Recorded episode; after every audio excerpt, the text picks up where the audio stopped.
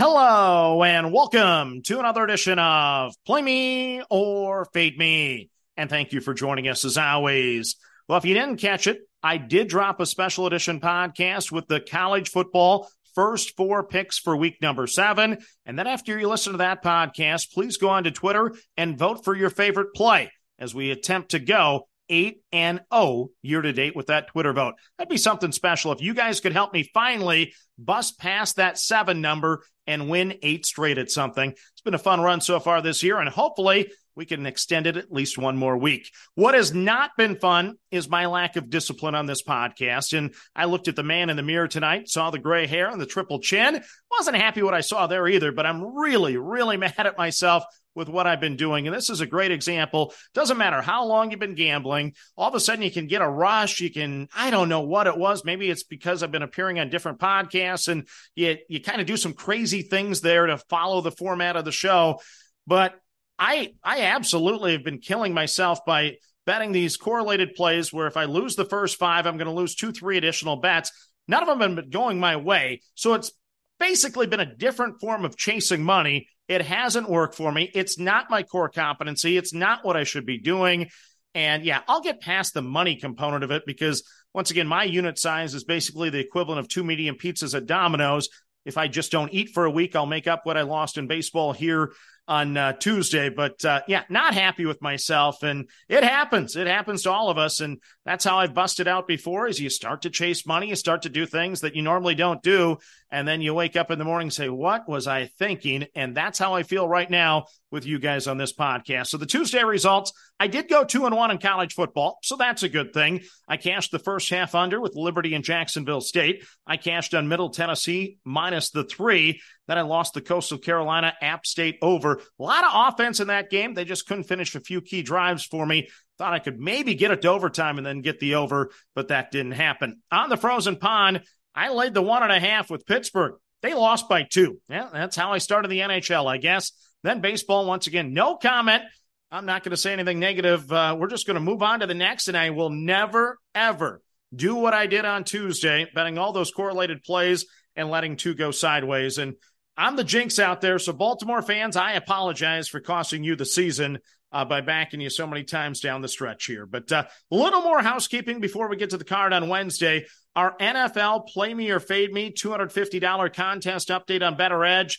I know most of you guys out there in this contest are listeners to the show. So I do want to congratulate our top five year to date so far. JK, you're 19 and 6 against the spread. So great job.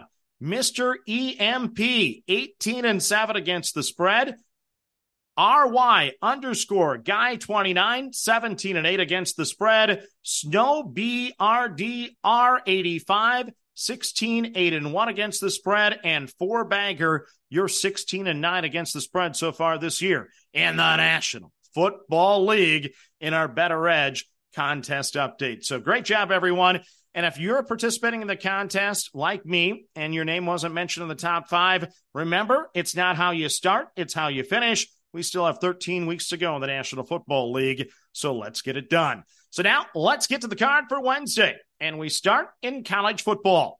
It's Sam Houston at New Mexico State. So Sam Houston is 0 5 this year. I love Jerry Kill as the coach at New Mexico State. The spread in this one is three and a half, but it scares me. Sam Houston has played the 35th toughest schedule in college football. Meanwhile, New Mexico State has played the 175th toughest schedule in football. That's right. 40 plus teams at the FCS level have had a tougher schedule this year than New Mexico State. The two teams have one common opponent. Sam Houston lost by five at Liberty. New Mexico State lost by 16 at Liberty this season. If history repeats itself, Jerry Kill will be extremely conservative with the game plan. He'll attempt to wear them down by pounding the rock. He'll play field position football and he'll keep this game under the number. So when in doubt, bet the first half under. That's what I'm going to do. I'm on the under 21 and a half in the first half between Sam Houston and New Mexico State. Next up on the card, ooh, this is a tough game to bet on. It's UTEP plus the two at Florida International.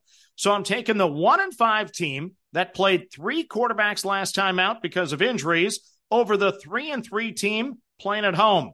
At one and five, coming off the bye. Hopefully, the Miners of UTEP will be a little bit healthier this week and much more refocused for the second half of the season. UTEP is averaging just 187 yards per game in the air, but they are averaging 158 yards per game on the ground. FIU ranks 125th against the run.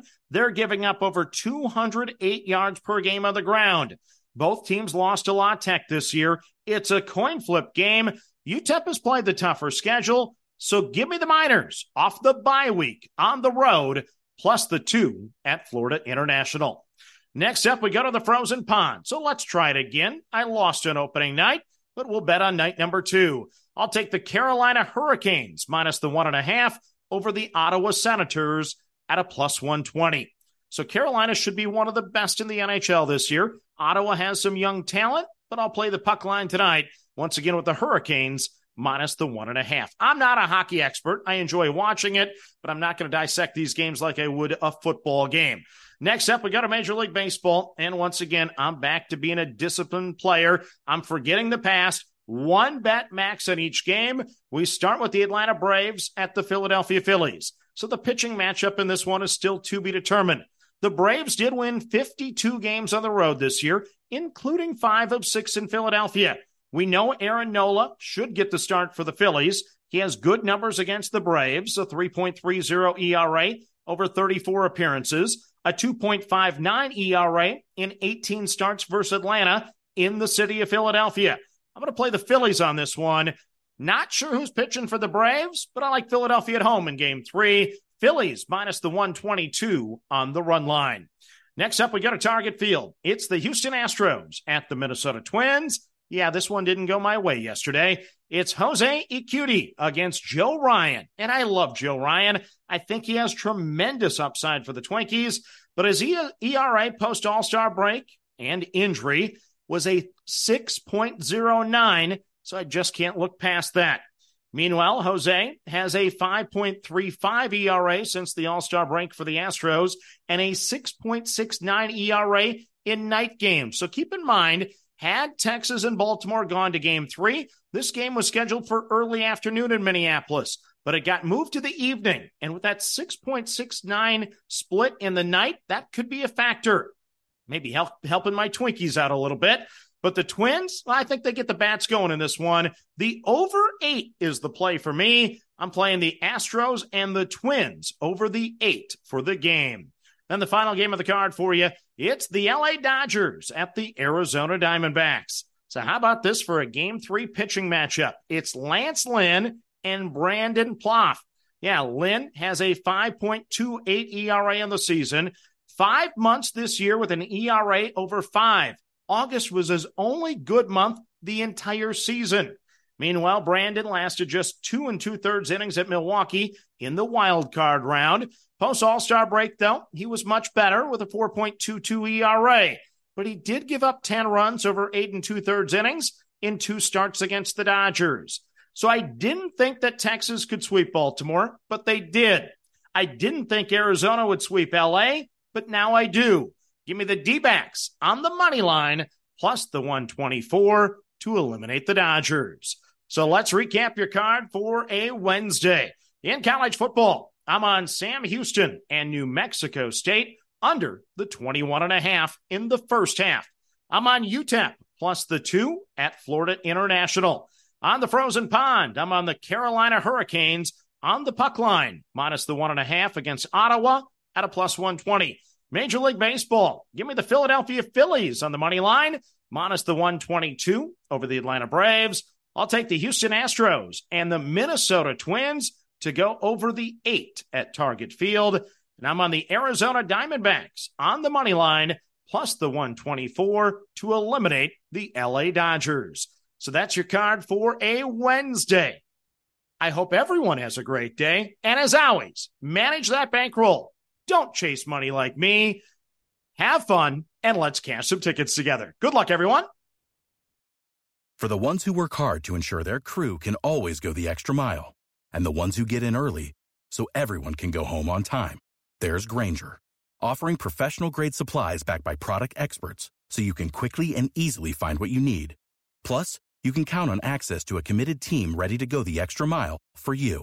Call, click grainger.com, or just stop by. Grainger, for the ones who get it done.